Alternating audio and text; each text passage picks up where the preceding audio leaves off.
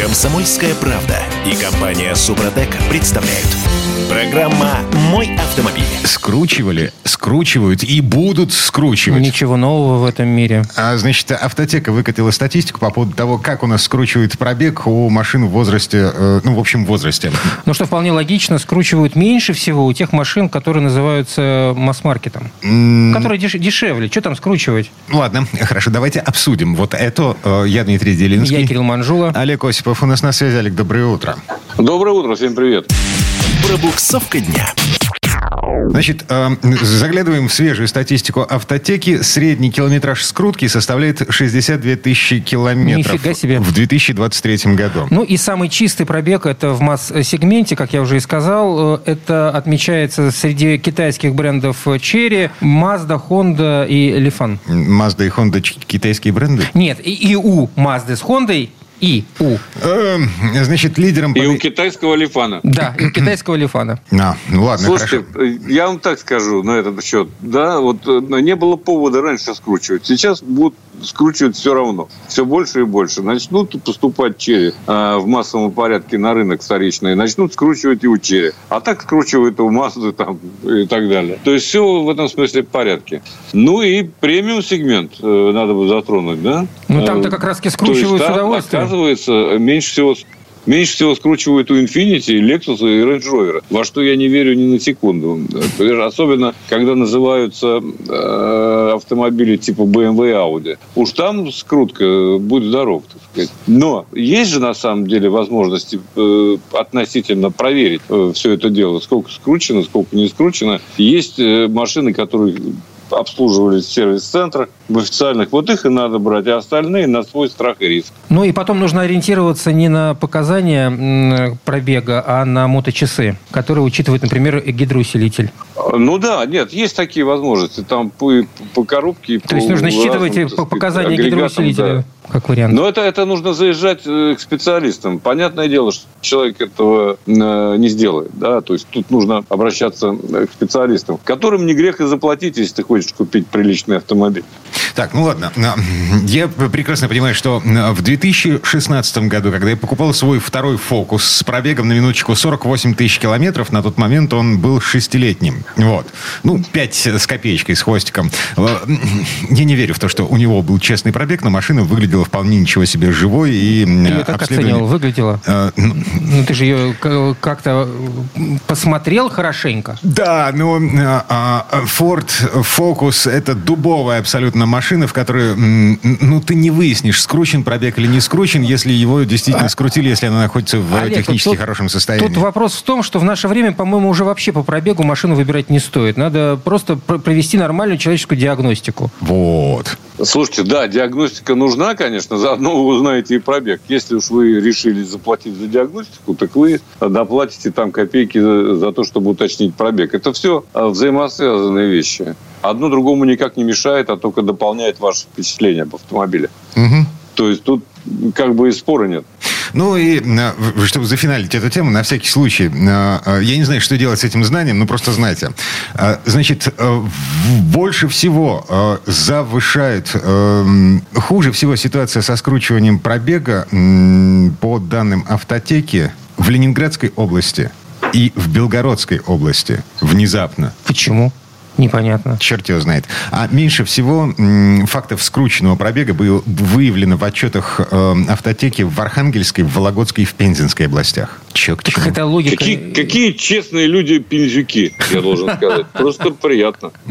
Так, ладно, давайте еще о цифрах. Эм, Я тут на резину смотрю. Ну, просто потому что лето закончилось не только на календаре, Ну, но ты на летнюю резину смотришь. Да, на машине. Мои четыре японца, купленные в 2016-м, э, но они все... Они уже просто старенькие, даже если ты на ней не ездишь. Вот. И сейчас э, лето дешевеет внезапно. Летняя резина... Внезапно, это вполне логично. А зимняя резина, на минуточку, подорожала на 60% за год. Причем за осень она подорожала в некоторых местах а, на 30%, в некоторых местах на 5%. Ну, Ну, имеется все- в виду некоторые все- бренды. Все хотят заработать. Что происходит? Зачем все Дмитрий, это? ты веришь, что я хорошо к тебе отношусь? Ну да. Вот, поэтому я хочу сказать, что машину старше пяти лет использовать, шины старше пяти лет, пяти лет использовать нельзя. Спасибо. Даже если они просто хранились на складе. А, э, Это же На всякий самое- случай, да? Мне говорил эм, человек, который делал сход-развал на моей машине, сказал, не, ты на этом собираешься ехать куда-то? Не-не-не-не, все. Не, он правильно говорил, потому что это всегда риск. Э, Четыре точки опоры, больше нету у машины, если не перевернуться. Так что лучше не рисковать. И, кстати, вот я просто всем хочу сказать, на всякий случай, это, конечно, известный факт. А на каждой покрышке существует э, дата изготовления. Там 11 22 О, нормально, можно покупать годик всего. А можно 5, еще 3 года поездить. Короче говоря, вот на это не следует обращать внимание в первую очередь. Ну и по поводу подорожания, на мой взгляд, в общем-то, процесс вполне себе предсказуемый и естественный. Что, естественно, в подорожании резины на 60%. А, во-первых, здесь 60% в течение года. Давай мы вспомним, как поменялась э, валюта у нас в течение года, стоимость этой валюты. Э. И тогда для тебя эти цифры не будут э, какими-то удивительными. Здесь речь идет не о месяце, 60% в месяц, а в течение года. Так, хорошо. А если говорить о подорожании сезонном, то это стабильно. Я, по-моему, уже рассказывал, как я э, весной покупал э, летние колеса. И буквально я выбрал колеса и решил подождать. Ну, там, не знаю, денег еще д- подождать, чтобы пришли, да, зарплаты. И я ждал три дня. И за эти три дня вот те колеса, которые я выбрал, подорожали примерно на 10%. И та- это подорожание вот э, так, так и скакало. В неделю по 10%. Перед сезонным сменой всегда так происходит. М, Ну, короче, зиму сейчас покупать, в общем, поздно уже. Уже поздно. Мне, когда я менял эти новые колеса на летние, он мне говорил, если будете менять зимние, вы нам, пожалуйста, в августе позвоните. Мы вам очень советуем. Так, хорошо. Ну, а так или иначе. Лучше поздно, чем никогда. Менять надо. а, Значит, Нельзя ездить. И это, кстати говоря, карается штрафом. А, Мы помним, сейчас лето стоит, ну, э, в моем ценовом сегменте, вот это то, что я... Выбираешь. Да, а 5-6 тысяч, зима 7-8. Ну, у тебя такой при- при- приятный ценовой сегмент, в общем, не, не отпугивающий. Слушай, 5-6 тысяч это, в общем, недешево э, за летнюю покрышку, честно скажу. По нынешним Даже временам, это, мне, кажется, мне, кажется, это такая хорошая цена. А, Значит, Ну да, с- лучше не будет, Самое понимаю. смешное во всей этой ситуации заключается в том, что э, шин так нам везли и везут, продолжают везти, да, значит, там логистические плечи увеличились, да, там таможня, э, э, вот это все. А, Но э, у нас же и заводы работают по-прежнему. Ну, Вот. и они производят. Да, другой вопрос, что им пришлось импорт замещать эм, всякие добавки в резину для того, чтобы она была эм, автомобильной резиной. Но А не жевательный. технологии им пришлось эм, некоторые разрабатывать заново, потому что автопроизводители, ну, в смысле, э, шинопроизводители, они же ушли, забрав с собой все. Это да, вот вы знаете, я вам скажу, что раньше там примерно раз в год э, кого-то из нас приглашали на тест, э, на испытание резины. И последний на таком был в Екатеринбурге на озере зимой. В общем, мы испытывали в сравнении разные покрышки. Теперь это близко не делается. Поэтому, вот, когда мне задают вопросы о китайских покрышках, я представления о них не имею на самом деле. Потому что по-настоящему ничего не испытывал. Но я знаю, что в Китае работают практически все э, мировые производители. Поэтому, если этот бренд вам известен, ну, можно, так сказать, э, рискнуть взять. М. Хотя, конечно, э, конечно, хорошо бы, так сказать, понять, что они из себя представляют. Э, хитрый- Летний вроде ничего, кстати. Хитрость в том, что, значит, 12% рынка, российского рынка резины занимают сейчас китайские покрышки, и это китайские покрышки неизвестных брендов, вот типа там А, Пирелли. Бриджстоун, вот это все. А это они при- приезжают к нам сюда под китайскими названиями. Я не понимаю, что это. Слушай, что хорошего в Бриджстоуне? Вот я, честное слово, я никогда не забуду, когда мы испытывали э, шипованную резину, одна из самых плохих была Бриджстоун, кстати сказать. Так, на всякий случай. Потому что, потому что она, она просто не может сравниться по своим э, свойствам с Хакапелитой или там даже с Данлопом. То есть это намного лучше.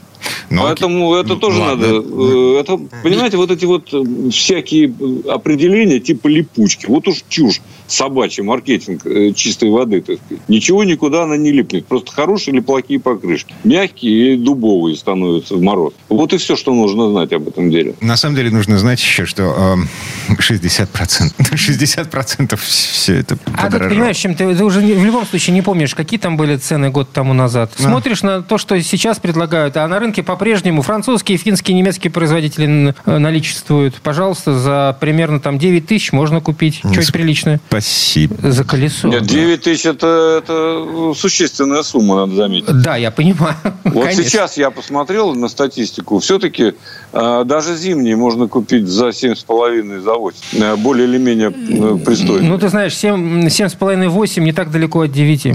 Ну, это все равно, это будет финская резина, между прочим. Известно одного, одного известного У нас- производителя. Э, У нас не финская резина, у нас резина из Ленинградской области, попрошу не путать. Так, а можно купить ведь и, наверное, И настоящую финскую. ну, типа того. Я не знаю, Мы же возможно. помним, что крупнейший в Европе завод Был фи- как финский здесь. в Lенинградской области. А щас- правда. Да.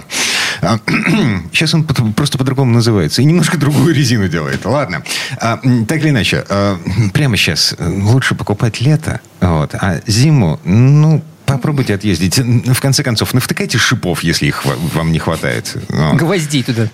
Эм, Саморезов, он как Кирилл Манжула. Стер, стерся старый саморез. Стерся, стерся. Нужно втыкать туда новый.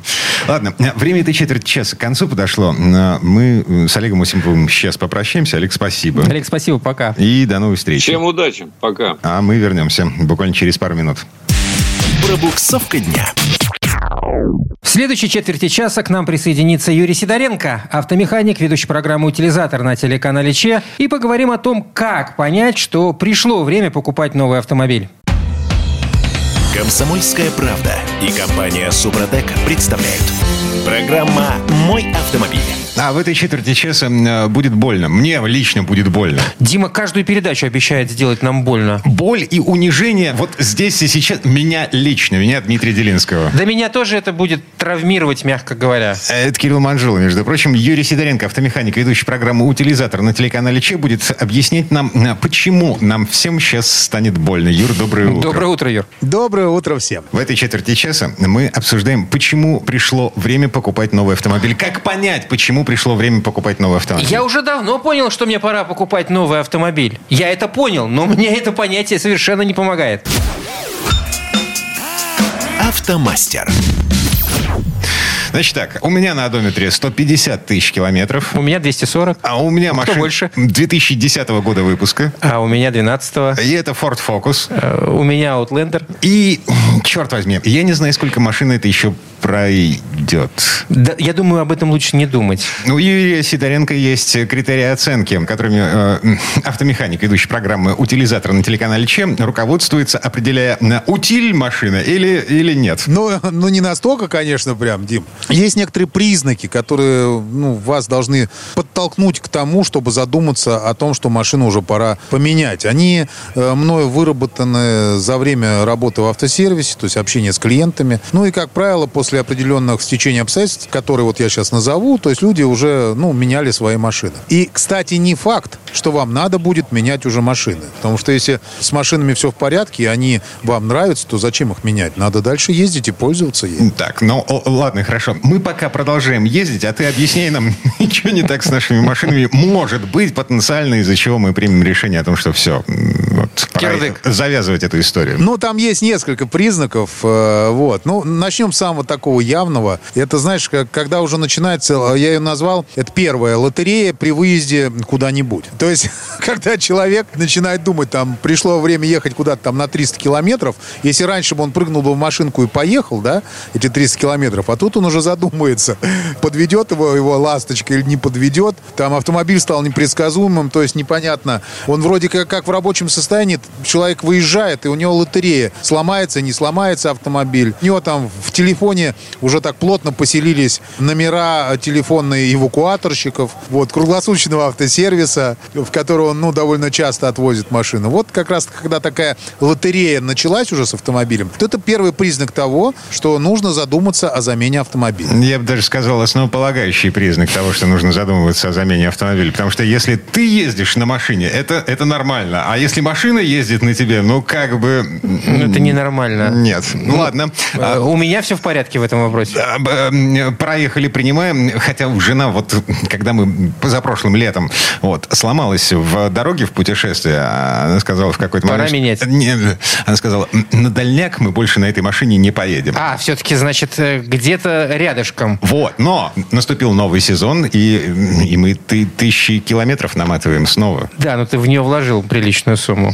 Ладно. Второй признак. Не, ну машину-то чинить, конечно, надо хотя бы иногда, но вопрос в том, что второй признак это если машину приходится чинить каждый месяц. Вот, ну как...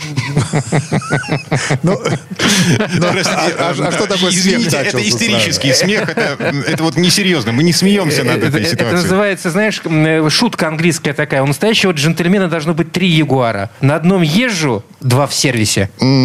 Почему владельцы лендроверов не здороваются друг с другом а, при встрече на работе? А потому что они с утра уже поздоровались в автосервисе. Ну, понеслось, понеслось. Я так и думал. Ну, даже, знаешь, что бывает даже не раз в месяц, а раз в две недели. Есть такие автомобили, которые приезжают даже ко мне в автосервис чиниться. И я как бы людям говорю, но они мне оппонируют потом, что... Юр, ну, понимаешь, такая история. Не автомобильчик старенький. Вот, чинить его... Ну, я так чиню, вкладываю, вкладываю в нее денежку. Вот, и все, он ездит. Хоть как-то, но ездит. И я говорю, так он ездит две недели. Он говорит, ну, зато потом опять же ездит куда-то. Ну, я говорю, до сервиса он как раз нормально доезжает. Вот, я говорю, просто понимаете, вы, вы посчитайте, сколько вы вкладываете в него. А стоимость автомобиля не увеличилась. Вот в него вкладываются деньги, а стоимость не увеличивается.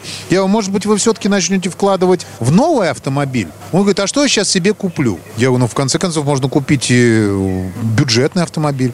Есть такие. Взять его, там сейчас хорошие кредитные программы можно взять. Ну, то есть я не, не хочу никого загнать в кредит. Просто я пытаюсь объяснить, что вкладывая в автомобиль, который не чинится, ну, по чуть-чуть, то есть все время вкладывая в него, по итогу вы вкладываете стоимость нового автомобиля, а то и побольше. А автомобиль не дорожает. Вот. Так что либо надо перестать вкладывать, но либо тут тоже есть такая вероятность. Я с этим сталкивался не раз, что э, бывает такое, что, может быть, надо сервис поменять. Вот. Есть И так- логика. Может, может быть, просто тапочки мешают? Мгм. Так, и, Не, ну, Юр, бывает на- такое, вот, да. Да, скажи мне, пожалуйста, где вот эта граница? То есть, условно говоря, я вваливаю там полсотни, э, потому что на ТО выясняется, что у меня, значит, то это посыпалось, то... Полсотни ты имеешь в виду 50 тысяч? Ну да, Э, В год? да. Да немного ты вкладываешь. А, Нет, э- это, это нормально совершенно. То есть 50 тысяч в год это, в принципе, нормальные э, вложения. Смотрите, дело все в том, я всегда говорил, что задуматься надо над заменой автомобиля не только потому, что он ломается, например, а потому что вот этот его ремонт начинает э, вам уже, ну как бы сказать, наносить брешь в бюджете. То есть и у вас появляется мысль такая, что, блин, да когда же это закончится-то, ё-моё? Все вкладываешь и вкладываешь, а он никак не ездит после этого. Вот, но в среднем это получается, если так взять среднюю температуру по больнице, то есть где-то в среднем это, если вы вкладываете, ну, около 10 тысяч в месяц. Это уже критично просто. Это уже, ну, просто вот нет смысла дальше в эту машину вкладываться. А ты меньше пяти вкладываешь. принято. Движемся дальше. Вот, это, ну, я говорю помимо ТО, конечно, потому что ТО, оно в любом случае надо делать, и у всех оно стоит по-разному, ну, ну, в этих пределах. Дальше, третью. Изменились, э, вот, причины, по которой обычно меняют признак, даже здесь причина, по которой меняют автомобиль. Изменились условия использования. Ну, тут все понятно, в принципе. Изначально там, ну, я не знаю, там человек себе купил какой-нибудь купе, э, автомобиль там заниженный, а потом у него появилось там, он вы, вырос, у него появилось хобби рыбалка, например, и, и, все, ему нужна теперь уже другая машина, потому что он на этой машине никуда проехать не может, на этом купе заниженном. Или наоборот, там был внедорожник с большим мотором, ну, то есть такой нормальный там, честно, там, Таха, например, себе человек купил и ездил на нем, радостный и довольный. Вот, а потом у него, ну, сейчас он, жизнь чуть подуспокоилась, вот, и у него теперь ездит на работу и обратно, там, до офиса и обратно. Ну, зачем ему такой мотор нужен, который бензин на газ нажимаешь, а он туда просто как из водопровода льется. Ну, или там часто очень бывает, знаешь, какое пополнение в семье. Вот это вообще классная история. У меня есть один клиент, он, он ездил, у него была маленькая Део, Матис. И вот он, когда с супругой приезжал, совсем молодые, там лет 8, что ли, назад было. Вот, они приехали, такие радостные, довольные. Потом у них ребенок родился. Все классно. Потом у них родился второй ребенок, третий. Э, Это вообще, Они это супер. Это очень... Матисе.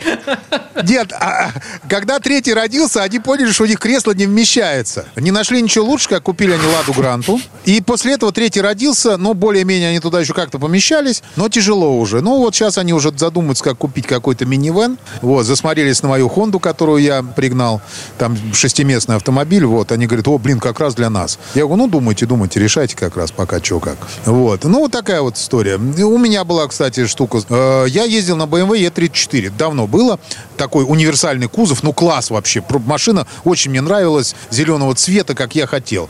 Вот. И пока вот не возникла такая, ну, постоянное, как, желание ездить на дачу каждую неделю. То есть независимо от времени. То есть и все там сложилось, то есть там отопление появилось хоть какое-то. И я начал ездить, и, э, и все сразу поменялось. Ну, когда я на этой BMW начал застревать, у меня 5 километров по лесу, лесная дорога. Вот. В э, результате сбегал за- BMW... При- при- при- Превратилась в В УАЗ. в УАЗик. Да, да, да. То есть я два раза за трактором сбегал, на третий раз я жене сказал, все, поехали, будем машину другую покупать, потому что на ней ездить невозможно. Вот, это не автомобиль для дачи, ну никак. Вот, ну то есть я говорю, если изменяется, все в жизни меняется. Просто надо свои приоритеты жизненные оценить и понять, что нужна вам так какая машина, не нужна. Может быть, она нужна такая, какая есть, или вы уже решили поменять ее. Тогда меняйте смело, потому что, поверьте мне, это будет лучше, чем ютиться или, например, оплачивать за, за вот на это, иметь там старый, э, старый какой-то старый джип большой и оплачивать там 75 тысяч налог за него. Ребята, это нет смысла в этом. Потому что это и не представительская машина получается. И платите вы за нее да фига. Вот так вот.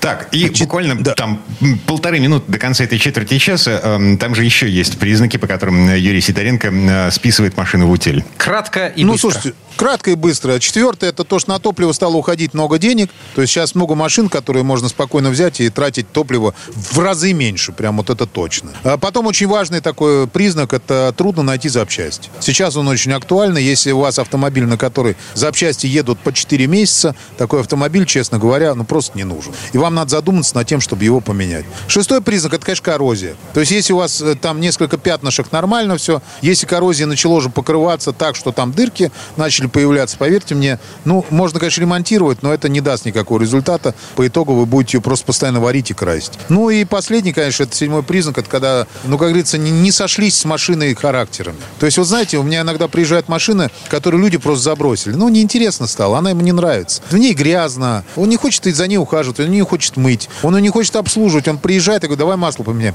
Да ладно, хрен с ней еще побегает. Вот в таком ключе, вот если у вас уже такое отношение стало к машине, ребят, надо продавать ее. Продавать и покупать себе другую. Машина должна нравиться, чтобы за ней хотелось ухаживать. Иначе тогда просто она подведет. Самый опасный момент может подвести и случится ДТП, не дай бог. Ну вот, кстати, о коррозии, которую Юра помянул, мы поговорим уже завтра ну, вот, об антикоре. А прямо сейчас время этой четверти часа к концу. Юрий Сидоренко, автомеханик, ведущий программу «Утилизатор» на телеканале «Чем». Был у нас на связи. Юр, спасибо. Спасибо, Юр. Хорошего дня. Э, Большое спасибо, всем удачи. А мы вернемся буквально через пару минут. Автомастер. В следующей части программы у нас Федор Буцко. Поговорим о том, как так получилось, что самая продаваемая машина в мире – электричка. Комсомольская правда и компания Супротек представляют. Программа «Мой автомобиль». Ой, не дай вам бог жить в эпоху перемен. Еще вчера листья были зеленые, юбки короткие. Вот сегодня утром просыпаешься в А понедельник. листьев нет просто, их сдуло ветром. И каждая десятая машина в потоке китаец. Мало того, что юбки стали длинными и колготки шерстяными. На «Москвиче», блин, наладили сборку, сварку кузовов, а самая продаваемая машина в мире, э, вот не Volkswagen, не Toyota. А что? Вот это поговорим, об этом поговорим с Федором Буцко. Федя у нас на связи. Доброе утро. Доброе утро, Федь. Доброе утро. Дорожные истории. Я не верю в это, если честно. Ну, правда, у меня е- есть сомнения. Не успеваю следить за тем, с какой калейдоскопической скоростью меняется окружающий мир. Я, видимо, уже слишком стар для того, чтобы принимать то, что происходит. Ты просто не Ну, успеваешь не только это ты. Я оценивать. думаю, что все, кто привык э, быть таким, ну, традиционалистом, э, консерватором, ретроградом, называй как хочешь, но, в общем, все, кто привыкли к стабильности, сейчас испытывают некоторый дискомфорт, потому что, ну, по крайней мере, если говорить о мире автомобильном, то никакой стабильности тут уже нет, и действительно такие пахальные интересные события происходят. Сейчас самый популярный автомобиль в мире в этом году Тесла. Вот не Toyota Corolla, понимаете, на которой ездят в, в Федь, Африке, то есть Азии, это не просто Австралии. популярный, а самый продаваемый. Да, да, самый продаваемый. Почти 100 тысяч в месяц э, продает э, Тесла свои машины под названием Model Y. Она, ну, в мире типа недорогая бывает. До 1030-40 долларов ее можно купить. У нас она, ну, в пересчете на курс, плюс все это остальное дешевле, чем за 4-4,5 миллиона даже поддержанную не найдешь, а новые стоят и 7, и 8. То есть это, конечно, вся статистика не про нас. Э, У нас такой штучный товар. Но, тем не менее, вот э, Тесла номер один. Ну, Model Y не самая красивая, не самая большая, не самая мощная. Но А за такая- счет чего? Объясните мне. Внимание, Вот. вопрос. Меня интересует практическая сторона этого вопроса. Окей, значит, эти самые Тесла электромобили расходятся как м, пирожки в базарный день. А как на них ездить-то? Ну, если они их покупают, значит, знают, как ездить И там, в Европе. А, ну, вопрос ты имеешь в виду, где заряжать. Ну, в принципе, один, я думаю, что для любой страны в настоящее время он один. То есть, если у тебя есть доступ к собственной зарядке, ну, или у тебя на работе есть какое-то выделенное место с твоим выделенным штекером, тогда можно брать. Если такого места у тебя нет, и ты рассчитываешь исключительно на общественно доступные зарядные станции, тогда брать нельзя. Но это, в общем, оно как было, так и есть. То есть, в идеале, конечно, ты живешь в собственном доме или у тебя там место в подземном паркинге, и там всегда ты можешь а, пополнить заряд батареи. В этом случае жизнь твоя налаживается, тратишь на э, топливо сильно меньше, выхлопных газов не производишь, сам их не нюхаешь, это вообще замечательно. Потому что мы можем сколько угодно говорить про то, что вот электромобили вовсе не так экологичны, как их подают, и действительно для их производства нужно сначала добыть полезные ископаемые для производства батарей. При этом выбросы часто превышают выбросы самих автомобилей, бензиновых, там, за весь э, цикл а, использования. То есть электромобилю нужно как минимум проехать там, по разным данным там, тысяч от там, 70 до 100 километров для того, чтобы он, в принципе, вышел на один и тот же уровень вот этой самой углеродной нейтральности. Слушай, я которая- подумал, Федь, по поводу угле- углеродной нейтральности. Ну, если брать автомобили с ДВС, там ведь нужно произвести огромное количество металла для того же двигателя, да? А производство металла тоже вполне себе требует э, ж- того, чтобы сжечь... э, В электромобиле используются редкоземельные металлы, добыча которых, ну, такая совсем не экологичная история. Совсем Очень не. Я, Логично, Нет, я да, сейчас можно- это не оспариваю. Мне просто кажется, что когда мы сравниваем эти вещи, мы забываем про то, что э, в автомобиле с ДВС больше железа. Ну, его реально там Слушай, больше. Ну, железо, железо рознь, понимаешь. Одно дело там железо, а другое дело литий. Они добываются совершенно по-разному. И, конечно, лития не нужно столько, сколько стали, но все равно литий добывается очень вредным образом. Для, при добыче лития используется колоссальное количество воды. Можно э, загадить целую страну в Латинской Америке ради того, чтобы, э, собственно, ездить на этих самых электромобилях. Но страна-то она в Латинской Америке, а автомобиль-то у нас под носом. И когда ты идешь по центру города и видишь вот эту стоящую пробку, э, заторы, и как они все мерзко пахнут, конечно, было бы здорово, чтобы они не пахли. А этим руководствуется Илон Маск, хозяин Тесла, этим руководствуются еще многие. Ну, да, где- где-то будет вонять, но хотя бы не у меня под носом. Да, это со- создать Ну. идеальный мир за счет других. Все нормально. Ну, и сме- смешная история, ну, как смешная такая, с улыбкой воспринимается история. Вот сейчас а, Panasonic строит в Америке, в Канзасе, а, огромную фабрику по производству батарей. А, Вкладывают туда 4 миллиарда долларов. Ну, по-моему, это очень большие деньги, хотя я, наверное, не понимаю. Там, где кончается, знаешь, где начинается уже по 9 нулей и больше, я, я там вообще от- отказываюсь понимать, это, этого сколько. Это много, очень много, или там космически много. Зависаем мы, Но суть, в том, зависаем. что, суть в том, что Panasonic туда вкладывает большие деньги, делает такое технологичное производство, но для того, чтобы оно работало, чтобы эти батарейки там в Канзасе шлепать для электромобилей, им нужно 250 мегаватт электроэнергии. Где ее брать? А, очень удачно, рядом есть электростанция, только она на угле работает. То есть они там уголь сжигают для того, чтобы делать экологичные автомобили. И таких вот комических, э, немножко странноватых ситуаций довольно много. Как много вопросов и в принципе возникает с этими самыми электромобилями. Вот сейчас, например, один из крупных производителей батареек, компания LG, вам небезызвестная, большой отзыв э, именно на батареи объявил. Причем это батареи, которые продавались и устанавливались в автомобили, и в разные там другие системы э, для домашнего хозяйства, не только под брендами LG, но еще там целый э, ряд разных марок, из которых которых у нас на слуху, например, Варта. Э, выяснилось, что ну, что-то пошло не ну, так. что, батарейки Варта знаешь? Я, я знаю батарейки Варта, я знаю аккумуляторы Варта. Ну, да, есть для Ну, это авто- немножко автомобильных. другие. Да? Э, Мы сейчас говорим все-таки не про автомобильные а аккумуляторы Варта, которые мы знаем все уже 20 лет, и всегда это было таким показателем качества. Мы говорим о этих вот новых э, литий-ионных системах, А, которые мгм. позволяют копить энергию, ее использовать тогда, когда вам надо. Они могут быть установлены как в автомобиле, так, например, в домашнем хозяйстве. Если вы живете там, где много солнца, ставите себе на крышу солнечные батареи, можете иметь бесплатную энергию. Но ее же где-то надо накопить, она как бы где-то ее надо хранить. Вот для этого бывают вот эти самые системы. Те же, по сути, что и в автомобиле.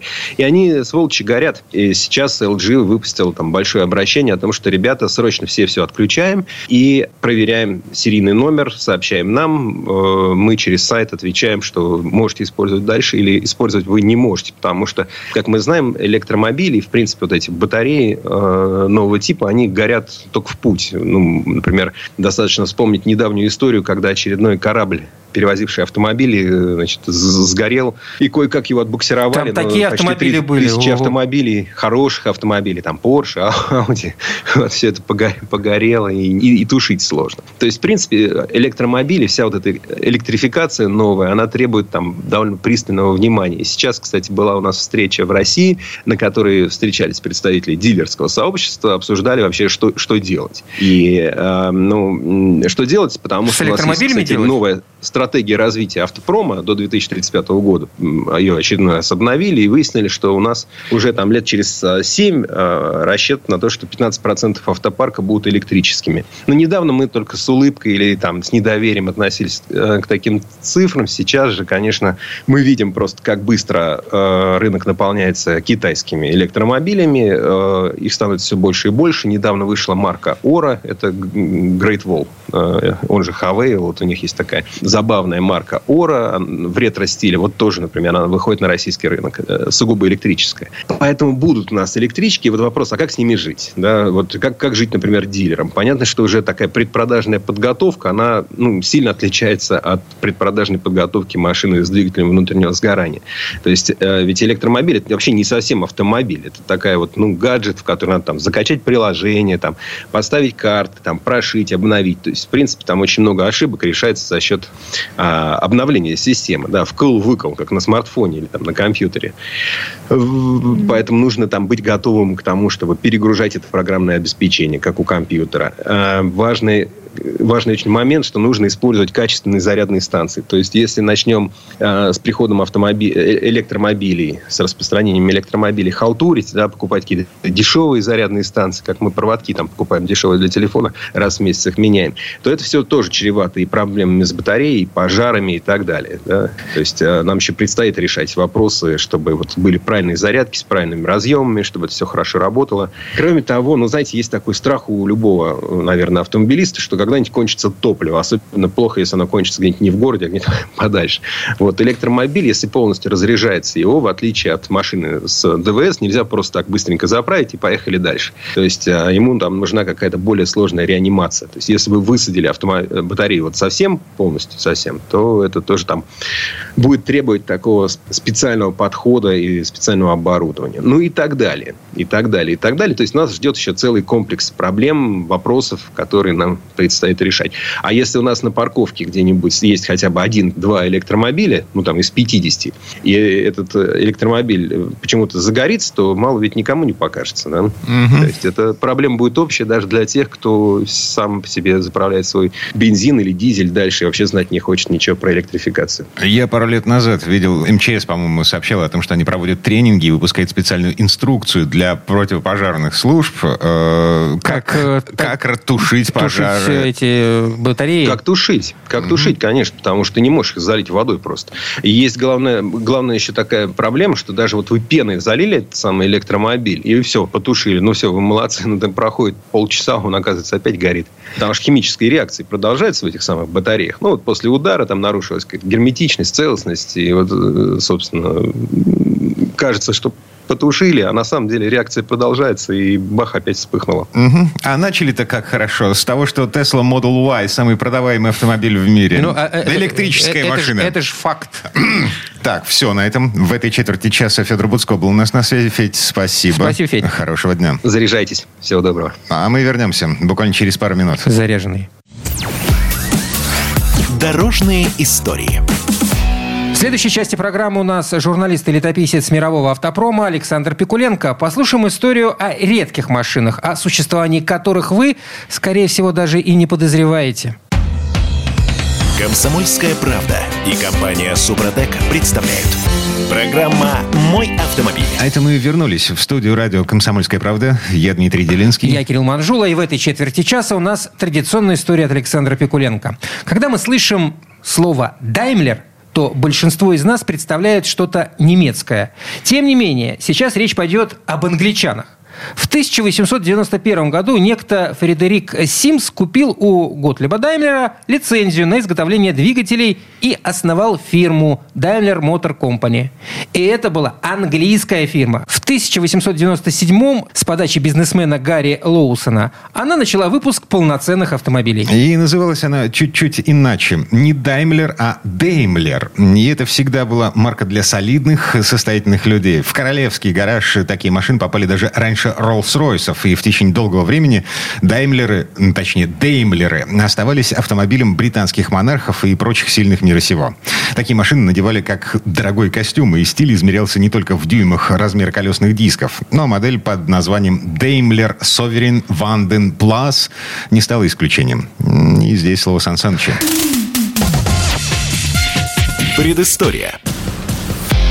Английская фирма Daimler родилась в год отмены закона о красном флаге, согласно которому перед каждым самоходным экипажем должен был идти человек с флажком в руках. Местный бизнесмен по фамилии Лоусон приобрел лицензию на выпуск автомобилей с двигателем Даймлера. Заодно и позаимствовал имя. Сам Готлиб даже возражать не стал. И завод в Ковентри начал свою работу. Шли годы, менялись модели, народы воевали, а английский Даймлер становился постоянной величиной. Кстати, одна из машин Даймлера очень понравилась принцу Уэльскому, который потом стал королем Эдуардом V. Именно с него пошла традиция, продержавшаяся много лет. Даймлер стал официальным поставщиком королевского двора. 1960 оказался переломным в истории фирмы. Она была куплена Ягуаром. И вскоре, за совсем уж редким исключением, машины очень самобытной фирмы стали как две капли воды похожи на продукцию Ягуар. Их главным отличием стала решетка радиатора и оформление ручки крышки багажника – Сегодня я хочу рассказать о Daimler Sovereign Vanden Plus 1984 года выпуска. Его дебют состоялся в 1969. У этого незаурядного даже сегодня автомобиля низкий и широкий кузов с плавными округлыми очертаниями, который кажется совсем не устаревшим. Его автором был сам сэр Уильям Лайонс, а он, как известно, не использовал в своей работе чертежи и масштабные макеты, а вместе с несколькими проверенными в деле жестянщиками вручную выколачивал кузовные панели. Потом собирали их на стапеле. Причем Sovereign Vanden Plas – это самая навороченная модификация. Делалась только на удлиненной базе. Из Ковентри практически готовый автомобиль отправлялся в Кингсбери а там его шикарно отделала фирма Vanden Plas. В итоге такой автомобиль обходился дороже представительского DS-420. И с этой машиной Даймлер смог не только конкурировать с топовыми Мерседесами, но и замахнуться на нишу, где властвовал Rolls-Royce. И что замечательно, все последующие изменения, которые выразились в уменьшении решетки радиатора, установке новых бамперов, не затронули самого главного духа машины. Если представить себе конкурс на лучший автомобиль с кузовом седан всех времен и народов, то такой Daimler Sovereign имел бы все основания победить. Каждая линия, каждый обвод свидетельствует о благородном происхождении автомобиля. Капот сам по себе выглядит произведением искусства. Он очень длинный. Ведь под ним Даймлер прячет как рядную шестерку, так и V-образный 12-цилиндровый двигатель. Капот изящно сужается, неся облицовку радиатора с типичными для Даймлера мягкими ребрами на верхней кромке и с эмблемой в виде буквы «Д». От эмблемы вдоль капота до ветрового стекла тянется молдинг. По бокам облицовки установлены фары ближнего света. Панель крыши опирается на тонкие стойки, что придает силуэту архитектурную легкость, даже несмотря на небольшие стекла дверей. У задних стоек, в месте, где они переходят в крылья, две овальные, покрытые хромом крышки заливных горловин. У автомобиля два бака общим объемом 90 литров. Они спрятаны внутри задних крыльев. Для того, чтобы капот открыть, надо вытянуть слева от панели приборов рукоятку и оттянуть защелку. Капот открывается вперед. Кстати, сам процесс открывания очень красив. И вот он перед нами – рядный шестицилиндровый двигатель с выпуклыми крышками двух верхних распределительных валов. Он ведет свое происхождение от знаменитых силовых агрегатов Ягуара, на базе которых создавались гоночные двигатели для машин, блиставших на трассах чемпионатах мира в 50-х. Рабочий объем мотора 4,2 литра, мощность 205 лошадиных сил. В отличие от современных машин, с очень плотной компоновкой и изобилием электроники, под капотом Daimler Sovereign Vanden Plus много свободного места. Хотя современной ему техникой он не обделен. Двигатель с многоточечным впрыском, а руль с гидроусилителем. Все скомпоновано, очень изящно. Трансмиссия тоже интересна. Здесь трехступенчатые автоматы, главная передача с самоблокирующимся дифференциалом. Крутящий момент к ведущим колесам передают полуоси с карданными шарнирами, которые одновременно выполняют роль верхних поперечных рычагов подвески. Нижние рычаги передают боковые усилия через подрамник. Он крепится к кузову через резиновые опоры, тем самым защищая его от вибраций и ударных нагрузок. Продольные усилия воспринимают тяги, обладающие податливостью за счет сален-блоков. А вертикальные нагрузки – пара пружинных телескопических стоек, опирающихся на нижние поперечные рычаги. Рассказ о задней подвеске будет неполным без упоминания дисковых тормозов, установленных на главной передаче. При такой схеме полуось, кроме тягового усилия, передает еще и тормозной момент. Передняя подвеска вполне обычной конструкции. На поперечных рычагах с пружинами, телескопическими амортизаторами и стабилизатором поперечной устойчивости. Тормоза спереди дисковые вентилируемые, рулевой механизм реечный. Ну, а как обстоят дела в салоне?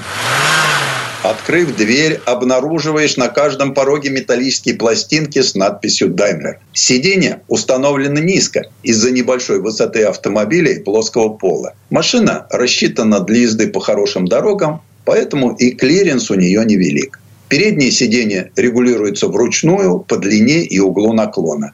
Когда подгонка закончена, становится ясно. Daimler Sovereign Vanden Plus машина для водителя. Ему сидеть здесь очень удобно. Кажущееся узким сиденье обеспечивает хорошую боковую поддержку, а на широкий тоннель, прикрывающий коробку, так удобно опираться правым коленом, при этом не задевая рулевого колеса. Руль установлен с небольшим наклоном и занимает единственное правильное положение, несмотря на отсутствие механизма регулировки. Все приборы хорошо читаются – а их комбинация состоит из тахометра, спидометра, размеченного до 140 миль в час, вольтметра, указателя давления масла, его температуры и уровня топлива. Приборы аналоговые, с большими цифрами на шкалах. Само торпеда выполнено в духе лучших английских традиций и представляет собой внушительную панель, отделанную орехом и обтянутую кожей отличного качества. Слева от рулевой колонки рукоятку управления наружным светом,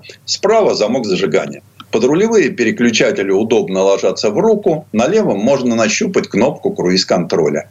На консоли уютно тикают механические часы, а рядом находятся кнопки освещения салона, обогрева заднего стекла и переключения топливных баков. Чуть ниже удивляющий современного автомобилиста музыкальный центр с кассетным магнитофоном. Вообще-то Ванден Плас – это самая дорогая комплектация. Обивка салона из очень качественной светлой кожи. На внутренних панелях дверей натуральные ореховые вставки. Шик для того времени. Наружные зеркала с электроприводом.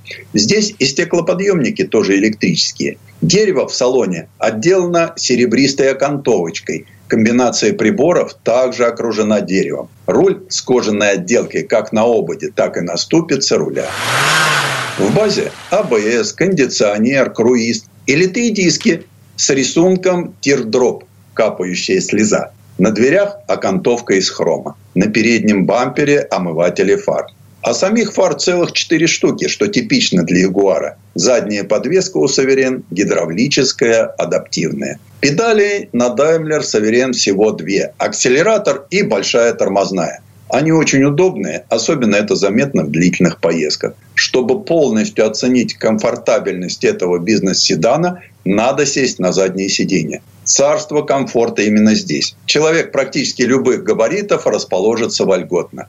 При этом для ног будет достаточно места, и шляпу с головы можно не снимать. Конечно, сзади сидеть хорошо. Но ведь хочется попробовать машину в движении, пересаживаюсь за руль. Обзорность отличная во всех направлениях. Несколько оборотов стартера, и мотор начинает работать. В салоне полная тишина и отсутствие вибрации. Перевожу рычаг автомата в положение драйв, машина не шелохнется. Плавно добавляю газ, и Даймлер также плавно и солидно начинает движение. Пробую резче нажать на педаль, и тут же ощущаю приличное ускорение силой вдавливающей в кресло. Что и говорить. Daimler Sovereign Vanden Plus машина потрясающая. Приятно сидеть за рулем этого породистого автомобиля, ставшего классиком уже при жизни. Предыстория. Сан Саныч, спасибо. Это был Александр Пикуленко, летописец мировой автомобильной индустрии. И на этом у нас все на сегодня. Дмитрий Делинский. Кирилл Манжула. Берегите себя. Программа «Мой автомобиль».